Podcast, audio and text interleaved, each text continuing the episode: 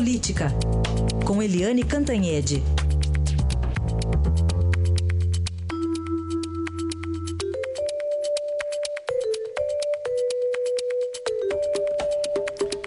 E em julgamento no Supremo Tribunal Federal, a revisão do foro privilegiado ganhou, só que ainda não levou, né, Eliane? Bom dia. Bom dia, Raíssen. Bom dia, ouvintes. Pois é, aconteceu o que estava previsto.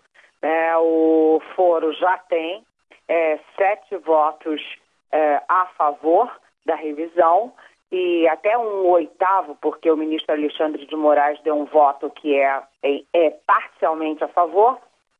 E, bem, está praticamente decidido, só que o, o resultado não pode ser pro, proclamado porque o ministro Dias Toffoli, também, como previsto, pediu vista e não tem é, prazo para que esse, é, essa votação seja concluída. De qualquer forma, todo mundo já começa a se articular diante dessa nova realidade. Imagina como é que estão os escritórios de advocacia freneticamente ocupados em saber o que, que é melhor para os seus clientes. Ficar sendo é, investigado pelo Supremo Tribunal Federal, que tem a, a vantagem para eles de demorar muito, mas tem a desvantagem de ter o foco da imprensa nacional, os julgamentos serem todos transmitidos ao vivo em cores, lá o dia inteiro, né, a pressão enorme da sociedade, ou ir para a primeira instância, que tem a desvantagem para eles de ser mais rápida, como é, por exemplo, Curitiba, como é em Brasília, como é no Rio, mas que tem a vantagem de ser assim quase um escurinho do cinema. Imagina o campeão de, de inquéritos no Supremo Tribunal Federal, que é o senador Renan Calheiros. Uma coisa é, é os casos dele aqui sendo acompanhados diretamente no Supremo Tribunal Federal. Outra muito diferente é ele cair na justiça da, de Alagoas. Sabe-se lá, fica lá, meio assim, a gente não sabe qual a relação dele com os juízes, com os procuradores, com a polícia, com a mídia. Enfim, está é, todo mundo fazendo seus cálculos. Agora, de qualquer jeito, o Supremo Tribunal Federal se prepara para se livrar de uma carga aí de 80% de processos pesados numa área criminal que não é a área deles, né, dos 11 ministros, que sobrecarrega muito a corte, e também é, ele fica se preparando para é, continuar julgando aqueles casos que vão continuar no Supremo. Por quê, Heisen? Porque a gente pensa que é assim, acabou o foro, acabou tudo. Não é assim. Primeiro, é, a decisão do Supremo foi restrita foi exclusivamente em relação a deputados e senadores, os 513 deputados federais e os 81 senadores. Segundo, o foro não acaba o foro privilegiado. O foro é, acaba aqui em Brasília, o privilegiado, ou seja, vai para a primeira instância. Primeiro, todos os crimes vão quando são, é, foram cometidos, enfim, ou supostamente cometidos, anteriormente ao mandato. Segundo, que não tenham nada a ver com a atuação política e o mandato. Por exemplo, o sujeito rouba uma bicicleta, não sei aonde. Isso não tem nada a ver com o mandato dele, isso cai na primeira instância. Né? Agora, muita coisa vai continuar no Supremo e é, a partir desse cálculo que os, os, os advogados e os políticos vão fazer, vai ter uma enxurrada de questionamentos no Supremo. Porque, por exemplo, uh, um deputado federal que tenha eventualmente cometido um crime, um suposto crime, enquanto prefeito, qual é o foro dele? É o foro de prefeito, é o foro de deputado, não é foro nenhum, é primeira instância, enfim. É, e os advogados vão usar muito isso para protelar aí os inquéritos, os julgamentos dos seus é, contratados. Né? É, eu lembro sempre da questão de Minas Gerais, porque o senador Aécio Neves é o terceiro é, em número de inquéritos entre os políticos com mandato. E aí, para ele, é, é, mais difícil ficar no Supremo ou mais difícil ir para a primeira instância?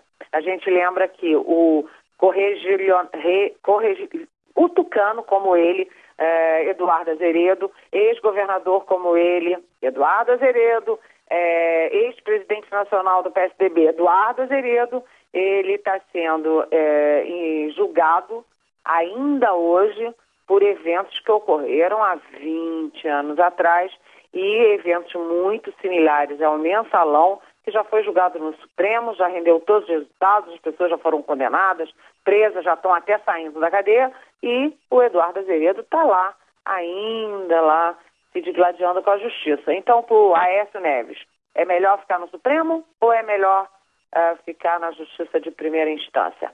Isso tudo é um cálculo e aí a gente tem que deixar bem claro, como a gente tem deixado claro aqui todo dia na Rádio Eldorado.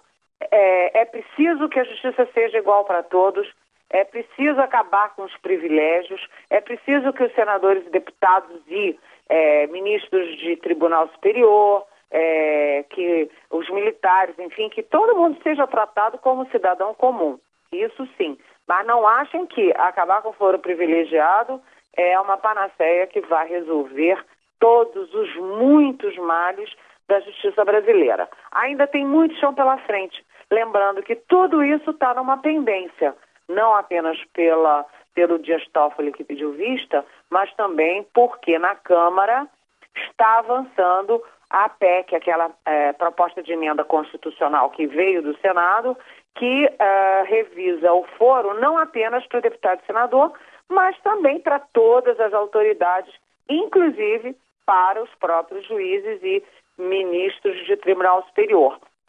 Então, essa coisa toda agora deu uma parada para todo mundo refletir bem sobre o que, que, está acontecendo e é nisso que nós estamos contribuindo agora aqui nesse debate da Rádio Eldorado. Certamente, é. não pode ser, se imaginar que vai ser a solução para tudo mesmo da impunidade principalmente.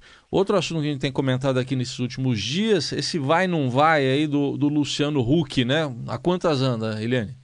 Olha, o Luciano Huck, eu publiquei no domingo passado no Estadão que ele tinha, estava assim, devia uh, se filiar ao PPS até 15 de dezembro, que é o prazo profissional dele, com a contratante dele, e que uh, e que estava tudo caminhando para isso. Depois que eu publiquei isso, a vida dele virou inferno. É pressão de tudo quanto é lado, é pressão dos partidos, é pressão a favor, é pressão contra, todo mundo já querendo investigar a vida dele.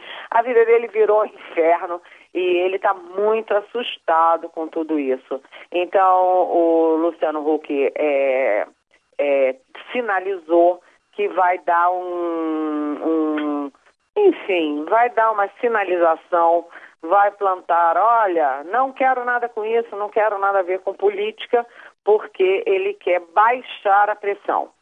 Ele quer baixar a pressão. Mas enquanto ele fala isso, ele já tem encontro marcado com agora, que é o movimento, um dos movimentos que ele participa e um dos movimentos que lança a candidatura dele, já na segunda-feira. Ou seja, ele vai sinalizar é, que não quer, porque ele precisa baixar essa bola, mas ele continua sim analisando seriamente a possibilidade. E a gente vai ter que acompanhar isso, porque a pressão está muito grande e ele tá, vai, não vai, vai, não vai, vai, não vai, e ele se tornou um fator importante nesse tabuleiro aí de 2018. Basta ver a pesquisa que o Estadão publicou ontem em manchete do barômetro Estadão, é, dizendo que a aprovação do Huck cresceu 60%, enquanto a do João Dória, prefeito de São Paulo, despencou. Quer dizer, despenca uma, sobe a outra. Isso mostra que a população brasileira ainda não está satisfeita com os candidatos que estão colocados e a população ainda procura alternativas que sejam ao centro e com essa característica de outsider, tanto do Dória quanto o do Huck sai o Dória, mas a, o desejo de alguém com este perfil continua. Neste momento é o Huck que, que ocupa esse espaço, mas a política é muito dinâmica. É, e ele tá, como eu disse, muito assustado. Eu provavelmente diria até que ele está sem dormir, aí pensando é, o que, que ele vai fazer da vida dele, porque a vida dele é muito confortável e ele sair dessa zona de conforto para enfrentar o turbilhão da política, realmente a gente tem que convir que não é uma decisão fácil. Vamos aguardar então. Eliane, obrigado. Ah, bom fim de semana. Até segunda. Até segunda. Bom fim de semana.